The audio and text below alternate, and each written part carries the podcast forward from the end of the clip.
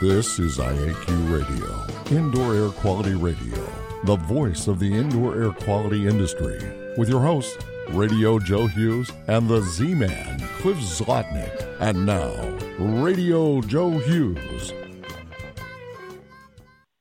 Good day, wherever you're listening from, and welcome to Indoor Air Quality Radio. It's Friday, June 9th, 2017, and this week we're going to flash back to a show we did in March of 2008 with the Dean of Disaster Restoration, Mr. Marty King. Unfortunately, Marty has passed on since then, but we're very proud here at IAQ Radio to have a recording of that interview and to keep it around for as long as possible so people can continue to learn from the legend himself, Mr. Marty King. With no further ado, Here's our show. IAQ Radio marquee sponsors are Jon-Don Products, where restoration and abatement contractors shop. Visit them at jondon.com. That's J O N D O N.com. Healthy Indoor Magazine, a free online digital magazine for industry professionals and consumers. Subscriptions are available at iaq.net. Legends Environmental Insurance, the experts in insurance for environmental consultants and contractors for over 20 years at legends-enviro.com. That's legends-enviro.com. Martin L. King certified restorer ASA is the dean of disaster restoration and is the RIA technical director and author of RIA's guidelines for fire damage and smoke damage repair. He developed and teaches the certified restorer and contents restoration courses and provides technical support to all of the RI members. He has more than 30 years of actual field experience in restoration and damage repair. He is an RIA certified restorer and an accredited senior appraiser in the American Society of Appraisers. His credits include more than 200 published articles on damage restoration and estimating. He has given many lectures, seminars, and provides technical support for contractors, appraisers, museum conservators, attorneys, and insurance professionals. Thank you, Marty. Good afternoon. Uh, let's. Good afternoon. Thanks. Let's start with the background. How did you get into this crazy business? You know, what did you do before? Well, like most people that ended up in this business, there was nothing in my life that prepared me for it. Prior to that, I uh, I had in my back in my mind that I might be a writer someday, so that meant that you have to log all sorts of strange experiences. So I did everything from driving a cab to uh, working as a bartender to uh, working as a reporter for the Washington Post. Uh, just did a lot of different things, and finally ended up in Washington in the carpet and upholstery cleaning business with my brother Ben. That was back in 1961. We we decided that we would establish ourselves as the Washington area's most exclusive and expensive textile cleaning company, and not too long after we started, we were asked to handle a fire, uh, residue from a fire. Someone who had traveled extensively in the Orient, and so we we did that job using our knowledge from the dry cleaning business, in which both of us had been raised, and um, decided that there was really no point in cleaning carpets at then $150 a job when we could do fire damage repair for $10,000 a job. So we immediately changed directions and decided that we would do insurance work. And then uh, that was a rather long process learning about the industry then because it really didn't exist then. Uh, but we got established and eventually uh, ended up with um, a rather successful business, which eventually we sold and went our ways. Right. And I guess that's the short, uh, short version. Well, I, I, just to follow up, how did you gain this vast and broad knowledge? I mean, you know, you started out in textile cleaning, but in order to do fire damage, you have to know about structure, you know, building structural components and how buildings are put together and, and so on and so forth. You know, did you take any special training or do research or on the job training or all those things? Or how did that happen? Well, I'd had I'd had some training in chemistry, microscopy, and uh, physics at the Rochester Institute of Technology, where I got an associate's degree after I had my economics degree from GW in Washington D.C. and that uh, that prepared me for some aspects of fire damage repair, but most of what I learned, and I have this in common probably with 90% of the people in the business, I learned by doing, by making mistakes. Uh, eventually did construction. We had one advantage in that initially we didn't have any employees, so everything we did ourselves, and that's an excellent way to learn. Uh, and then I guess the rest of the spaces would be filled in by the fact that I have a natural curiosity about how things work and why things happen. So that I felt like it was necessary to fill in some of the unknown questions about fire damage and their effect on structures uh, simply because there was, the information wasn't available and uh, being a rat turn of mind, I started investigating things from a little more formal point of view. And of course, I started writing about what I learned fairly early. And in order to write about something, you have to know at least a little bit more than the person who's reading the article. So um, I started preparing uh, for articles. That, I guess I can't say there's a straight line to where I ended up, but uh, somehow that's where I am. Okay. Well, Marty, how did you get started in the? Uh, I know you're doing a lot of active work with associations, and, and in particular the RIA, the Restoration Industry Association, and their predecessor, Association, ASCAR, the Association of Specialists in Cleaning and Restoration. We have the acronym police here, Marty, so I have to try and uh, spell things out. How did you become affiliated with um, ASCR back when uh, they were first starting up, I guess? Well, when, when we started, uh, the association was the National Institute of Rug Cleaning. Okay.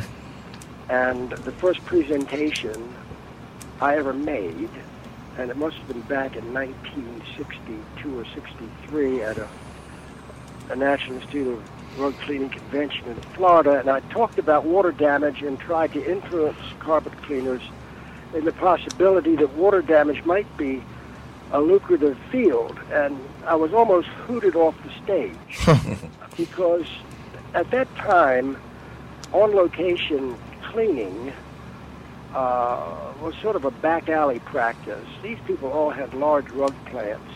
Uh, they were sort of the fat cats of the industry, and uh, for example, after every convention, half of the people at the convention would take off on a, a month-long cruise that was organized by the association. Well, uh, I was in the National of Rug Cleaning and decided with my brother that we needed some representation. We needed somehow to earn respect uh, and be identified as an industry. So we started the National Institute of Fire Restoration, the NIFR. And we ran it for about two years, had maybe 45, 50 members. People were very enthusiastic. We found out that there were people in different parts of the country that were interested in this, and we're doing it, uh, but they just weren't communicating. So we started the National Fire Restoration, and after about two years, I realized that this was a for-profit corporation. I realized that I couldn't run a business and run a trade association at the same time. So we turned it over to Bob Coleman, who then ran the National Institute of rug cleaning, and he formed an organization called the Association of Interior Decor Specialists, of which the National Institute of Fire Restoration was one division.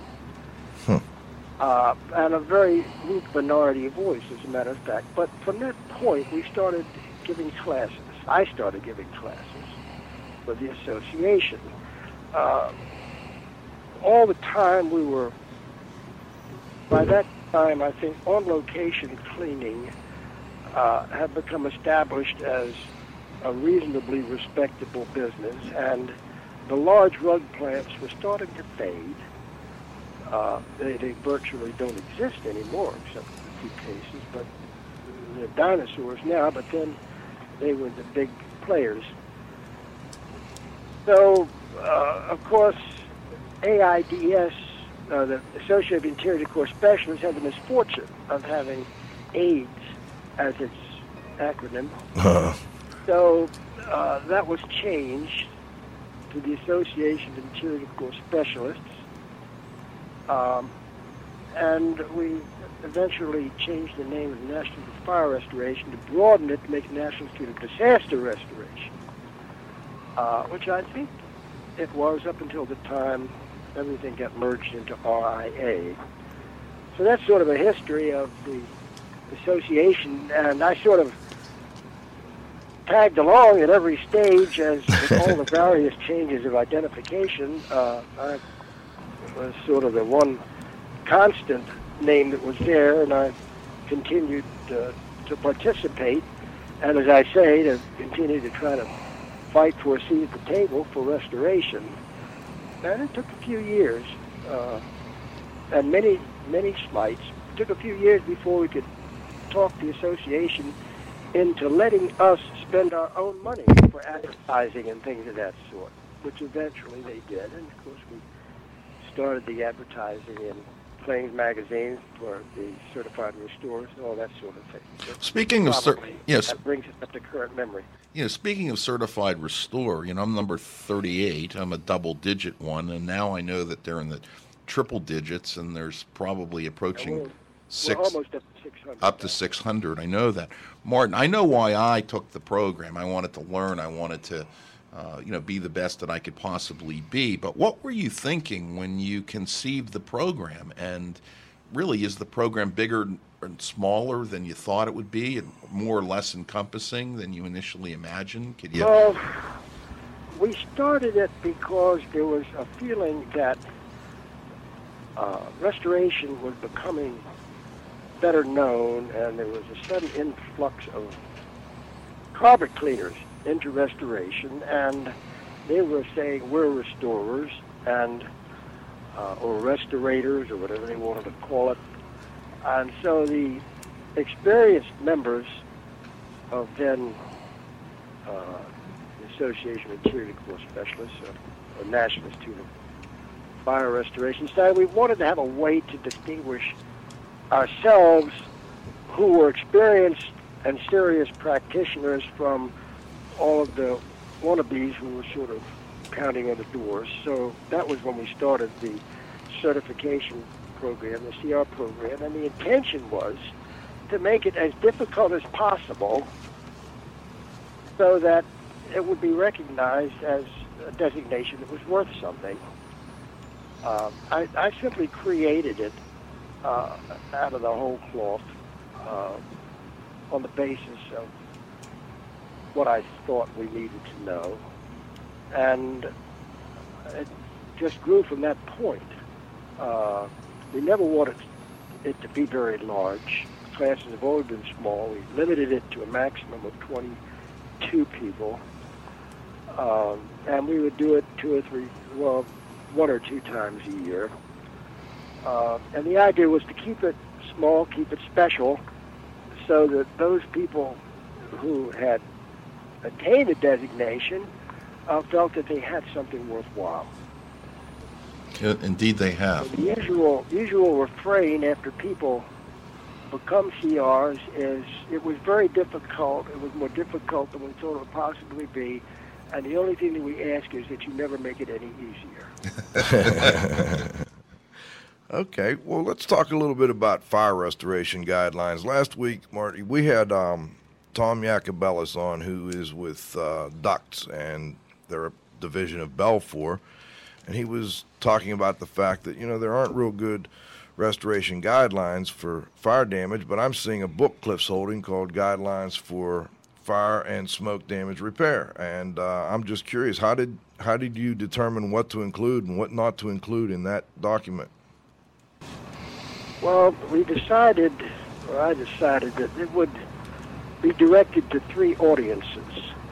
the homeowner, the insurance adjuster, and the damage repair contractor. So that meant that it would have some things in there that were rather elemental and uh, directed to the, explaining to the property owner how the process worked. Uh, then there were the areas for the insurance adjuster that related to insurance. And finally, there was the section for the damage repair contractor. And I've never felt that it's possible to have precise procedures for every possible situation because there's so many different situations that you end up with thousands of procedures. So decided that we would leave that part open-ended, spell out the vulnerabilities of different products, different surfaces, and also bring some standards into play, uh, standards that could be verified. Uh, So it was like a performance fact, standard? So, for example, we do. One of the important things was the question of well, when is something that has suffered smoke exposure? When it is, when is it sufficiently clean uh, to paint? I see. And I had a proposal, an idea. Was we sent draft copies of the guidelines out for peer review, and we got suggestions back. And Cliff was one of the prominent contributors to that process. And I think it was almost between Cliff and myself that we worked out the process for determining whether a surface was ready to be painted or whether it needed more cleaning. I think you give me far too much credit. but What year did this originally come out? The idea originally was uh, an idea of, uh, I think it was Barry Swidler, who looked over guidelines that had been produced by another in another industry and said, I wonder if we could have something like this for fire damage repair. And I said that I would do that. yeah, this is the second And, one that uh, we're looking at here. That's that's basically how it, how it happened. Well, the second edition's 2007. Uh, was there a, a much earlier version as well? Oh yeah, there there was, and I I, I would suspect. Um, I don't know. What do you think, Morty? 2003, 2004. Okay. And this is available through the Restoration Industry Uh, Association. it's, it's a- okay. it's a fabulous document. I Great. think I think what Tommy was. I Ref- there perhaps three years between the finished version, which should take a while to get online, and uh, the second edition, and probably before long we'll be coming out with a third edition. Well, let's let's just get the name of it out for for the listeners. It's Guidelines for Fire and Smoke Damage Repair, and it's the second edition, and uh, you can get it through the Restoration Industry Association. Yeah, ab- ab- absolutely. I just wanted to make one correction. You know, Tommy last week, you know, mentioned that there weren't a lot of standards for dealing with fire damage ductwork, not fi- not fire damage. I, I'm, Oh, sure, I'm okay. sure that he's pretty familiar with this particular That's- document. Thank you. Marty. What I'd like to do is shift gears, and you know, you've done some legendary work product that you know documents that you've written for the association over the years. And what I'd like to do is just take a couple of these and just mention the name of the document and have you kind of tell me what you were thinking or what you were charged with, you know, when you put this document together. First of all, there's a document called Emergency Tips. You know, what what were you thinking about, and what was the responsibility when you put that one together? That was intended to be a promotional brochure for our members. It was printed with the space for them to put their own logo, name, and address on as uh, a folder mailer. And it was designed for the consumer to advise on emergency procedures that the homeowner or property owner could take after fire damage, water damage, and vandalism. I think were the three principal. Right. It, it gave them like Oh, do's and and, don'ts. uh, yeah. You know what to do, what not to. do. What about something called the homeowner's bill of rights for insurance repair? Yeah, well, the homeowner's bill of rights uh, had its inception at a time long ago uh, I guess it was probably in the 70s, when insurance companies, uh, it was a period of, of recession, uh, a lot of unemployment, and insurance companies were cashing out claims. And they were cashing out claims uh, a lot less than they would have had to have paid if work were to be done by professionals. So we decided that it would be a good idea to have a document that would explain to the property owner that they didn't have to let themselves be bullied by the insurance adjuster. And uh, the document was produced. It was I flew it by some insurance adjusters. They agreed that it was absolutely accurate. There was nothing they could find any fault with. And then the members got cold feet. And they said, oh, this is going to offend the insurance industry. So they decided to retract it, and it didn't see the light of day for a number of years, maybe 10 or 12 years after that.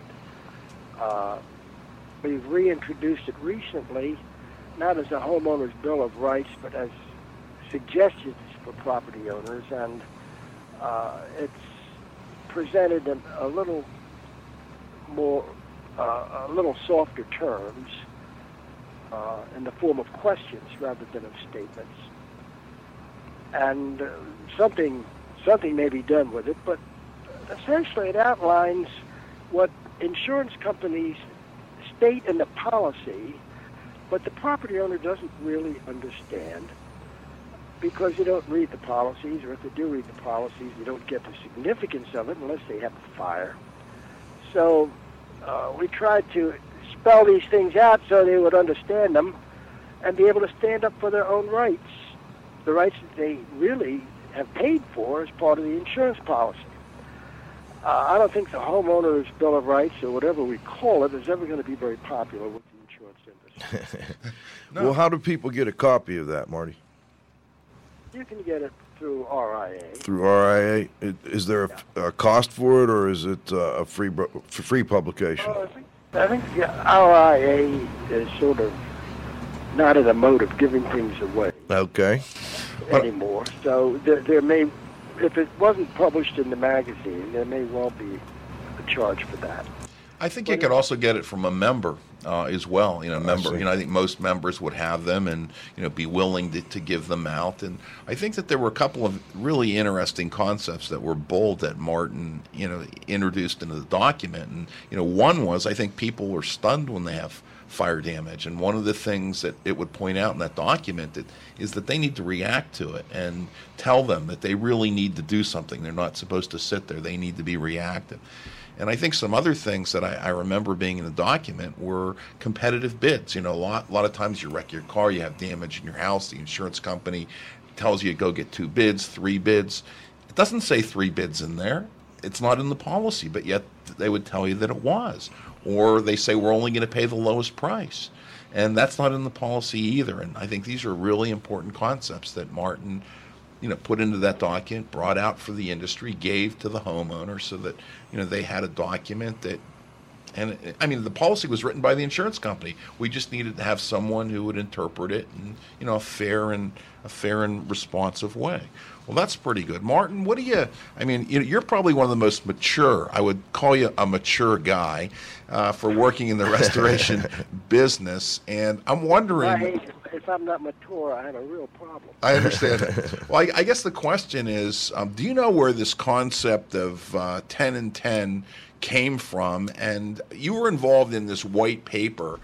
Uh, you know, and I'm just wondering if you can comment on some of these opinions expressed in this white paper with regard to 10 and 10 and give us a little history of 10 and 10. Yeah, well, the 10% over and 10% profit has been around as long as I've been in the business, and I started in the business in 1961. Okay. So can I me just ask a quick question, Maury? So this is what restorers can get. I'm I'm just trying to clarify for people that aren't familiar with the restoration industry. This is what people can uh, the people who are doing the restoration can charge 10 percent for overhead and 10 percent for profit. Correct? That's correct. If you're doing get the construction principally. In restoration, we usually went by the unit prices that we charged. Okay. Was always adequate. So the idea of 10 and 10 is that that was the consideration for coordinating different trades. The idea being that if you're a contractor, you would have the work done by various subcontractors and you would charge their prices, supposedly, and you which you could then mark up uh, 10% for overhead and 10% for profit. And that worked very nicely if you're doing a $5 million building project. But if you're doing a $5,000 restoration project, that's ludicrous. I see. But somehow it became as much a part of damage repair and insurance repair, you know, as the Pledge of Allegiance is to America. I mean, it's there. There's no law that says it has to be there. It's just that it has to be there. so, uh, but that wasn't a major problem because at that time, contractors had a fairly liberal sway in setting their own prices or defining scope. So uh, if you had something that the markup wasn't adequate for, you had ways of dividing it or splitting it into different processes and charging for each process. So ultimately, you ended up with a reasonable profit. None of this was ever used to extort extraordinary profits. These were just procedures that you had to apply in order to realize a normal profit. Now, to give you an idea of how inadequate that is, in remodeling, the rule of thumb is that everything gets marked up 50%. If it costs you a dollar, you sell it for a dollar and a half. Well, that's not 10 and 10. That's 20 or 30 plus 10 and 10. So the damage repair contractor really ends up with a great disadvantage by having to present the prices in a format that's dictated by the insurance company because that same remodeler who marks everything up 50% doesn't break down every room and every closet and every hallway on a square foot basis and charge a unit price for that. The painter gives him a bid of $5,500, and that's the bid for that job is $5,500. But in insurance work, in order to make the whole process comprehensible to someone who doesn't know anything about it, they, that is the insurance adjuster, they decided that they would divide things into square footage so that, for example, if you're going to paint a closet, the price might be $21.73. Well, guaranteed it's never going to cost $21.73 exactly, but the hope is that over the entire project, there's enough so that it'll pay for the painting. Uh, often it is not. So uh, the 10 and 10, which is imposed on top of unit prices, no one complained very much about until computerized estimating came on the scene, and insurance companies started dictating every single unit price. And they started permitting only items that were listed in their Xactimate inventory. And that, of course, brings us to the white paper, which was in response to the use of Xactimate as a tool in which the contractor was increasingly being scrutinized and being held to artificial standards with no wiggle room.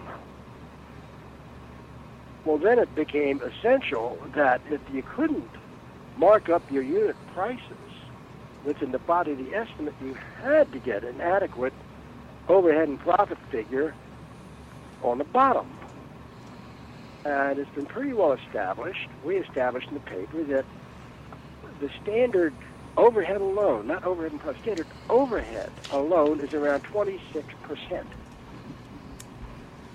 Okay. So that meant that if you prepared your estimates strictly in accordance with the insurance guidelines or the insurance requirements and marked it up 10% overhead and 10% profit, you're guaranteed to lose somewhere between 10 and 12% on every job you ever did, Hmm.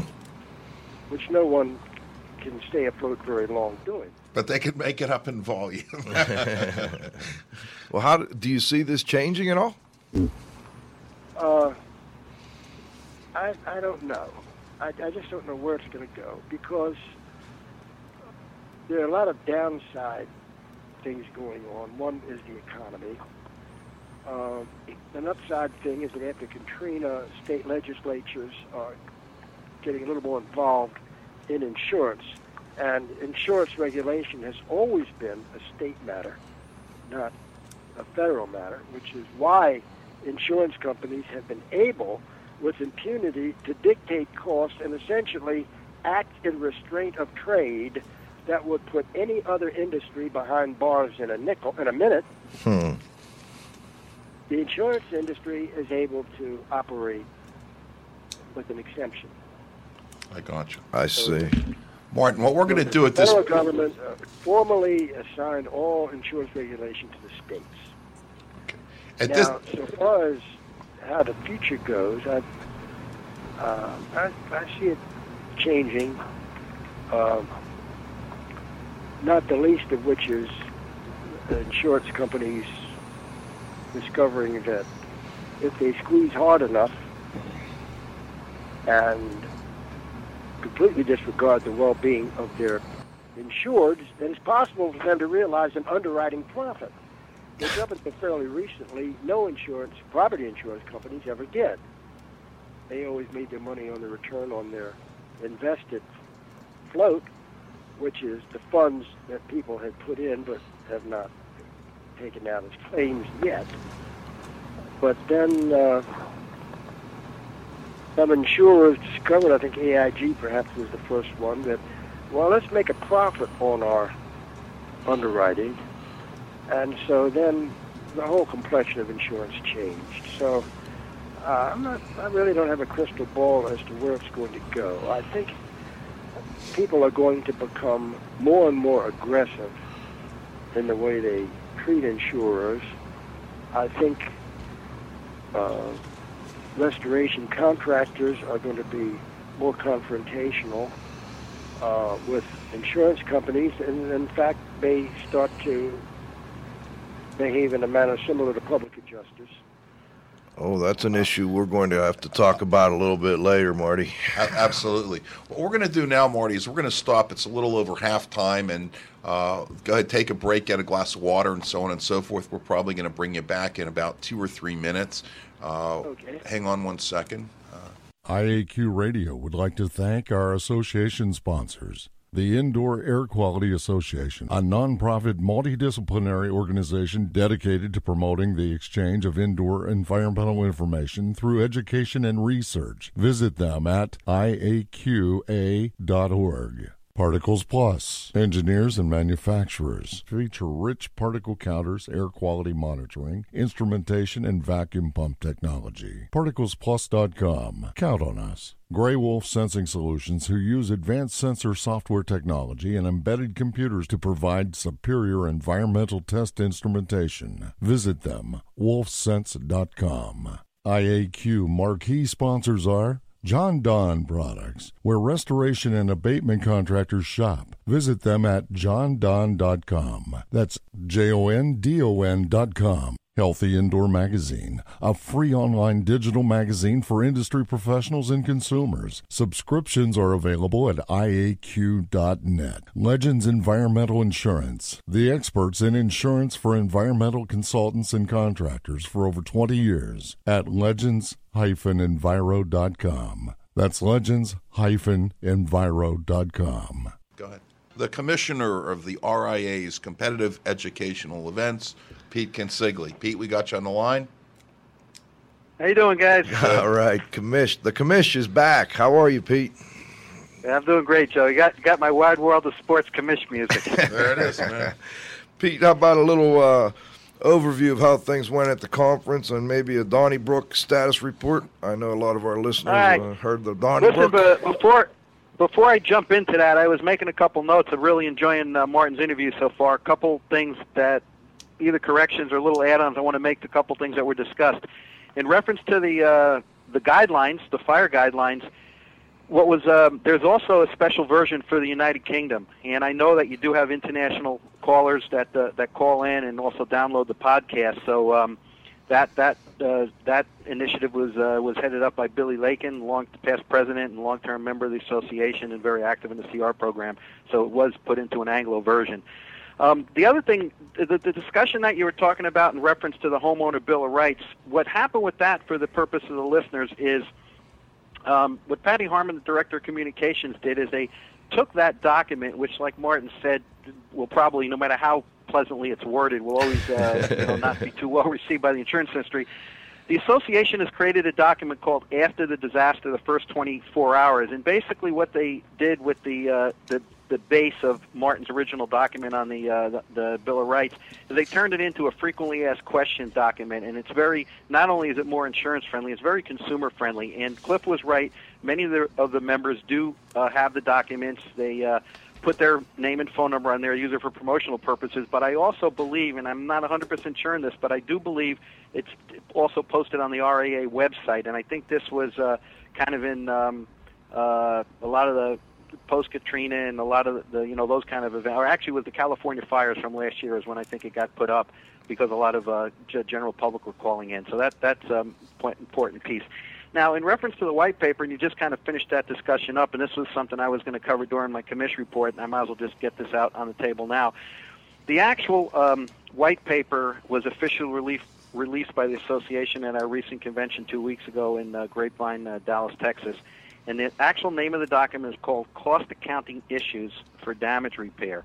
And it's a very nice uh, p- uh, published document, which is being serving as a white paper. We, we've we've released a, um, I think a small amount, like maybe a couple of hundred, and primarily we think that it's going to be purchased by uh, restorers and uh, industry insiders, if you would, but it really is available for purchase by anybody who would want it. And what we're hoping with the initial purchase group is that they'll serve as kind of the first uh, uh, industry peer review group on the paper to get more significant uh, feedback. So that can be purchased by, um, I think you probably have to uh, call RIA uh, headquarters to purchase that. I'm not sure if we have that up on the website. And um, now to kind of segue in to the uh, to my report um, on the association activities, um, we just recently completed our convention, um, March 11th to the 15th um, at the Gaylord Texan Resort.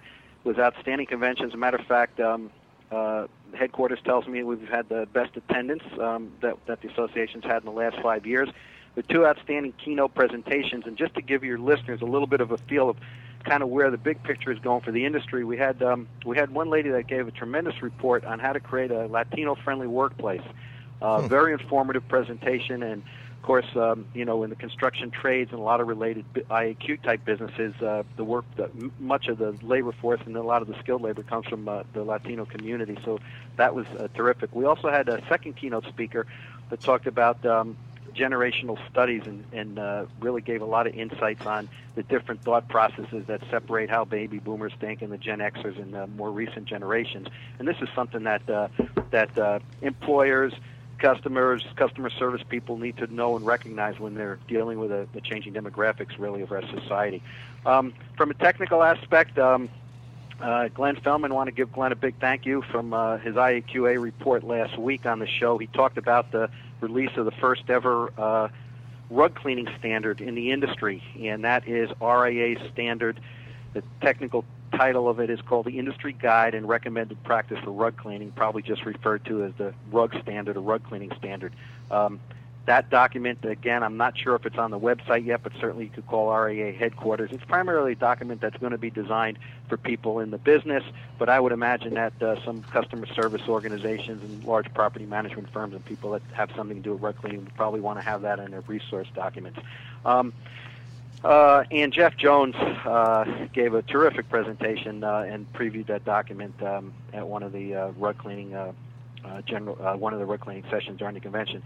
The environmental uh, conference uh, portion of the event, if you would, uh, headed up by Dan Greenblatt, who's the head of that council, had some tremendous pr- presentations there, and Tommy Yacobellis, last week's guest speaker, was was one of the did one of the sessions, and um, they were very well attended. Now, from my perspective, I was involved in helping prepare the restoration uh, portion of the program, and uh, as the commission, I, I oversaw two two uh, two of the Donnybrooks. One of the Donnybrooks uh, actually came to an end, which uh, the final round of our pricing and scoping debate um, was a tremendous debate that debated the differences between um, the traditional method of the running rate process versus the new uh, performance-based model or fixed cost model.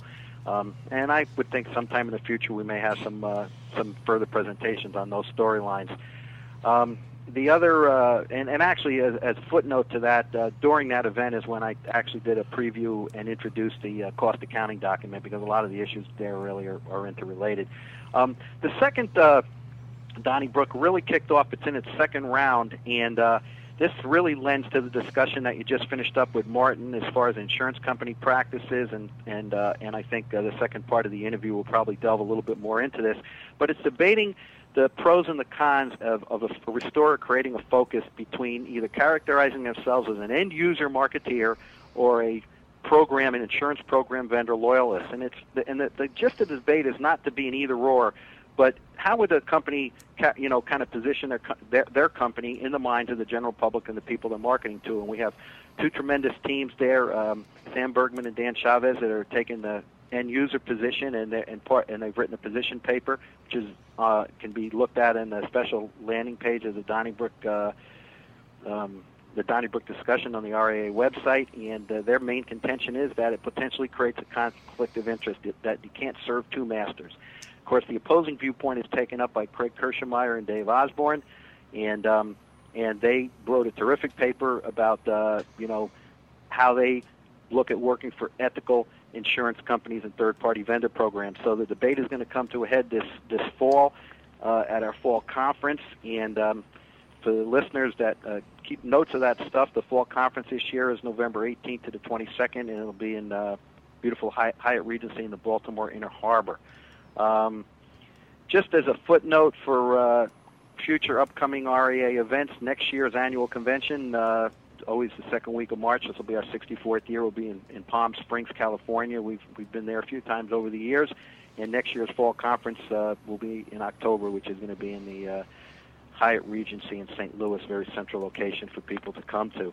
Um, the I guess the only other uh, other comment I'd like to make, gentlemen, before I turn it back over to in regards to my report is there's a very special event. Um, which is coming up in uh, the beginning of May, May 8th and 9th, and it's going to be in Silver Spring, Maryland, right outside of the Washington, D.C. area. And it's the first ever RIA Leadership Summit.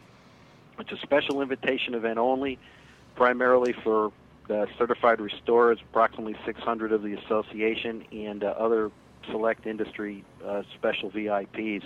And um, it's a two-day event. Um, which the associations rolled out to talk about leadership issues from a uh, uh, from the social sector, from a nonprofit um, perspective. And our executive director Don Manger has recruited some people from that portion of the industry that he's worked with over his career that are going to talk about, you know, the types of things that uh, can help move associations and nonprofit associations forward as, as you know, the, as the times changed. And um, we're also going to have a, a talk uh, on um, leg- uh, a, a legislative portion of uh, the program uh, that will talk about um, some of the stuff that I know you've had Joe Arrigo on before, and some of the, leg- the consumer legislation that, that that he pioneered and crafted in Colorado. And there's a lot of interest in several other states around the country, so we're going to have a report on that. But the highlight of the event is going to be day two, which is going to be an open town hall style meeting with the attendees.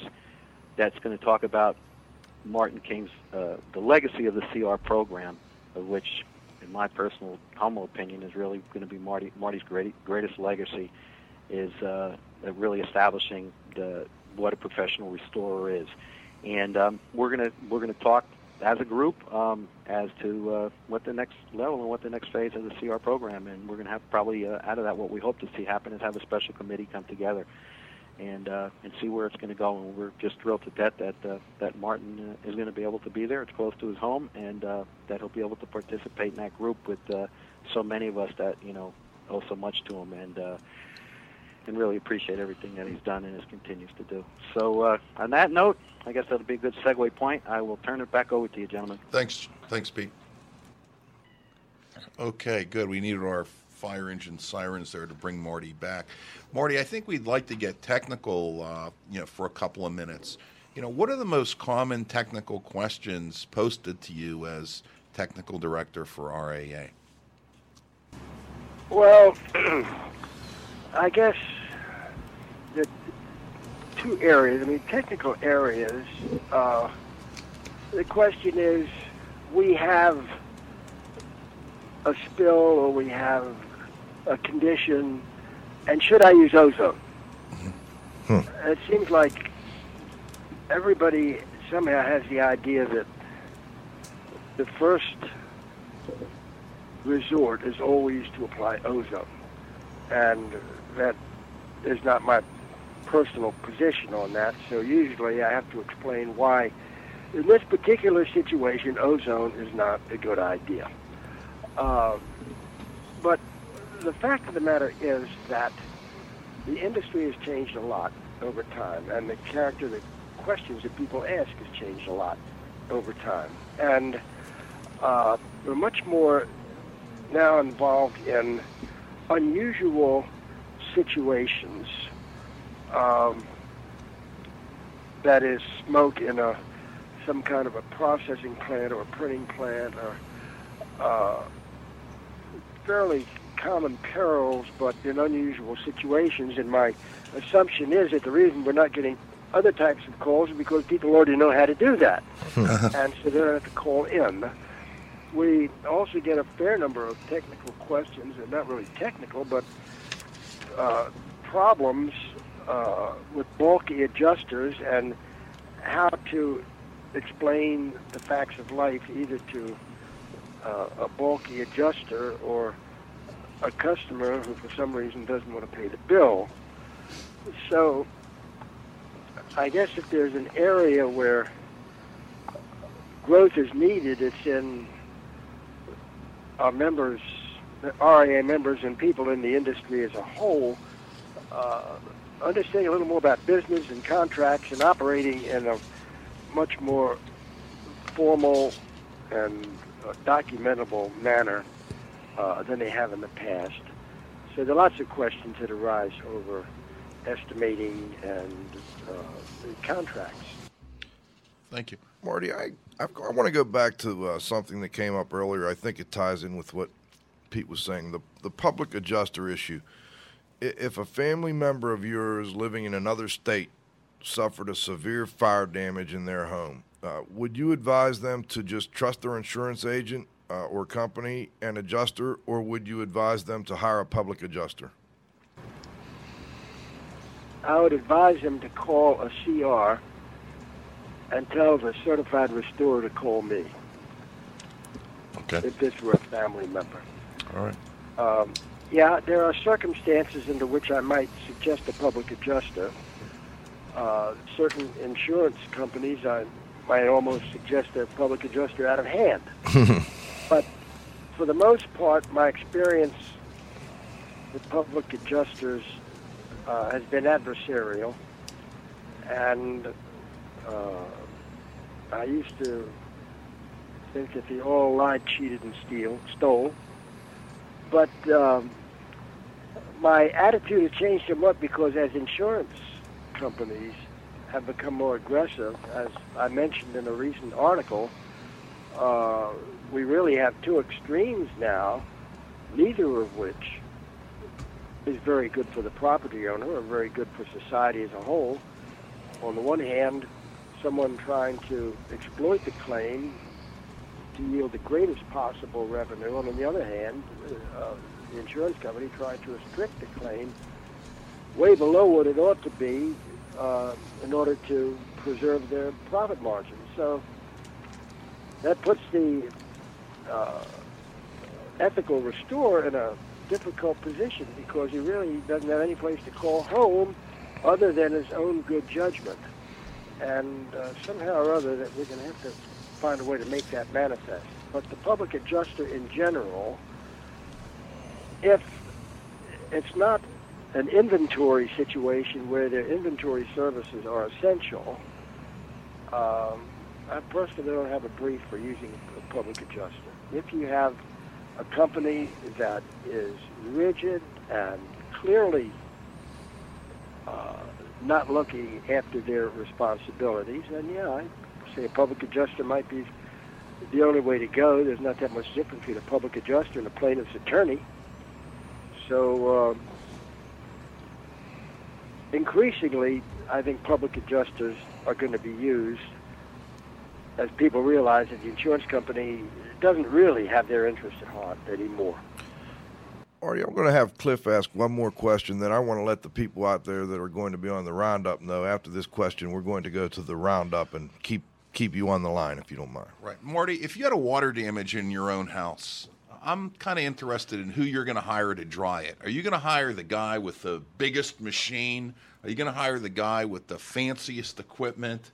Uh, what's going to be your thought process in determining who you're going to give the project to, you know, dry the home that you've lived in and raised your family and have a lot of valuable stuff in it? Well, I've had a I had a water damage, uh, and essentially I took care of it myself. Right. Uh, with the help of a local restoration company. But so far as a general rule of thumb is concerned, it's my opinion that you dry water damage as quickly as possible with oversized equipment probably. Uh, just get it dried in a hurry and not worry about many of the fine details, uh, vapor pressure, dew points, and put in excessive equipment, dry it out in a day or two at the most, and then let the person start putting things back together. I look at a lot of problems after they get to the point where they're in litigation or they're in formal appraisal, and time after time, when it's water damage, there was insufficient equipment installed to handle the problem properly at first. Mold problems, many of the uh, extended damage problems, the long restoration come only from under drying initially. So that my personal approach is would be to put in double or triple the capacity you need, dry it out completely in a day or so, and move on. Sounds like the uh, Lance Weaver School of Drying. Lo- Lloyd Weaver, Or yeah. Lloyd, I'm sorry. He came, Yeah. told us he just put equipment in until the electric wouldn't handle it anymore. Yeah, until he blew a fuse and then he took one out. That's how he knew how to size the I've- equipment. I've, I've seen water damage claims drag on for two or three years. That could have been resolved in two days had proper drying or appropriate drying been done. The, it's false economy Right. very often. Pete, you with us? Yep, any I'm any, here, any follow up or questions for Marty or Yeah, any I I got one one small follow up, and then I I have uh I have kind of a, a question that I'd like to address to Marty, which I actually think once I throw that out on the table, it may stimulate some comment from Peter, and and certainly I know it will from Cliff. Marty did in in uh, the part of the discussion in the uh, second part of the interview, uh, he did talk had brought up the fact of um, you know the industry's need, or I can't remember exactly what he said as far as uh, having some kind of a standardized forms that the industry could use um, when dealing with the customers to take on restoration projects, and that that is a need that's um, that the association RIA has felt uh, is there, similar to the architects have an AIA form, and in the construction industry, there's a lot of forms, and the association is working on that, and that's kind of a I think an initiative that works in conjunction with the cost accounting and also standardizing terminology, um, and that's I think that's part of a kind of the maturing of the industry, if you would. So th- those are things which um, which are uh, are happening, and I think there's a need for them. My question, really, to throw out here, almost really just to the entire group, is that um, there, there was a little bit of discussion in, in the interview today, talking about um, some exposures and uh, pot- potential hazards when dealing with the restoration projects and different types of residues that would be encountered by both the technician and even the customers or an insurance adjuster walking on a job site. And I guess if I had to summarize it into the three ones that get the most press, or two that really get the most press, and one that probably doesn't get the respect that it should, the Rodney Dangerfield, is is mold obviously is the, is the hot one, and even though it's not as hot topic as it's been in years past, it's still pretty hot out there. And the other one is sewage, and that's starting to kind of get to be a hot topic, and they all directly relate to the to, to you know the the the effectiveness of drying or how quickly you respond to drying. So my question is, when you look at mold, when you look at sewage, I, I'd like to have Martin address from his perspective what he thinks the risks are, and is the industry overreacting, underreacting? Where do we, you know, need to go with that? But then really talk about kind of the Rodney Dangerfield of the residues of the soot and the smoke and all those residues that are created after a variety of different type of fires. And quite frankly, there's probably been very little interest given to that. And um, you know, I'm not an expert, and, and maybe Dieter has some experience in this from some of the papers he's reviewed and IAQ issues. But it would seem to me that there's there's some there's some pretty bad stuff in a lot of these fire residues, and the industry's really not probably addressing that or looking at that uh, in the perspective of a law. So that that's my roundup question to the to the group. Okay, let's throw it out. Let's go to Marty first. Uh, well, uh, as far as the relative toxicity of, of sewage or mold or fires, uh, I, you have to give the vote to sewage because sewage can kill you quickly. Right. Mold takes a little longer. And of course, fire residues, once the fire's out, they take longer still. Uh, I personally don't like the idea of over uh, of over technology that is of making uh, making these things more complex than they really are or need to be. And there's always a tendency to do that. It's been done with water damage. It's, my, in my opinion, it's been done with mold. Uh, I just as soon not see that happen with fire damage where it starts getting treated as a toxic hazard, uh, which has never been established. Okay. In fact, the contrary has been established. So uh, I, I would kind of resist uh, the over specialization of those things. Let's. That's about my contribution at the moment. All right. Thanks for that, Marty. Let's see if we can get Glenn Fellman in for a moment. Glenn, are you on the line? I am on the line. Glenn, sorry we didn't get to you sooner, but uh, le- any comments or any additions to that? You, you know, I, I'm not going to add to that conversation. I'm going to I'm going to just go off on a tangent if you don't mind. No I problem. The show's about to wrap up here. It's your 75th anniversary show. Is that correct? That's Yeah, right. It is. All right. You know, isn't it amazing that it coincides that last year was the Steelers' 75th season? I want to know what the connection is. Oh no! Congratulations, guys, on on 75 great uh, great episodes, and and I look forward to, to hundreds and hundreds more. And uh, and I like to say it's been a pleasure to listen to Marty King. Marty, you're a, a gentleman and a scholar, and someone I've been privileged to say I've known for for many years, and uh, and I appreciate all your good work to the industry. So great show, guys, and I'll let you go back to the roundup. Thanks, Glenn. Thanks, Glenn. Appreciate it. I'm going to just turn it over to Cliff and see if he had anything he wanted to add. Actually, um, I probably got a couple. Martin, um, oftentimes insurance adjusters want to refer to the, the, the contents cleaning work or structure cleaning work as, as maid service. Uh, could you comment on that? And then I've got one closing comment. Yeah, well, the maid service indicates how little the insurance industry understands about restoration. Um, it's, uh, I don't know, it's kind of like inviting the local butcher uh, to do heart surgery.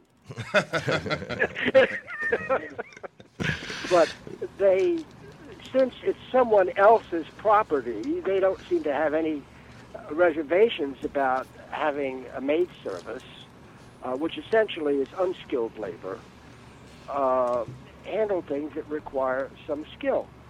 And one of the sad truths of the matter is that from a dollars and cents standpoint, they're probably right. The number of losses that they would sustain using maid services probably would be less than the money they save by using a maid service. But the fact is, it's not a professional service, and also the fact is, they're not bringing in maids. They're simply saying, we will pay the restorer a hmm. maid service rate for doing what the restorer normally does for a much higher rate. So it's really not so much a question of them bringing in maids, it's a question of them using that as an excuse uh, for lowering the rate.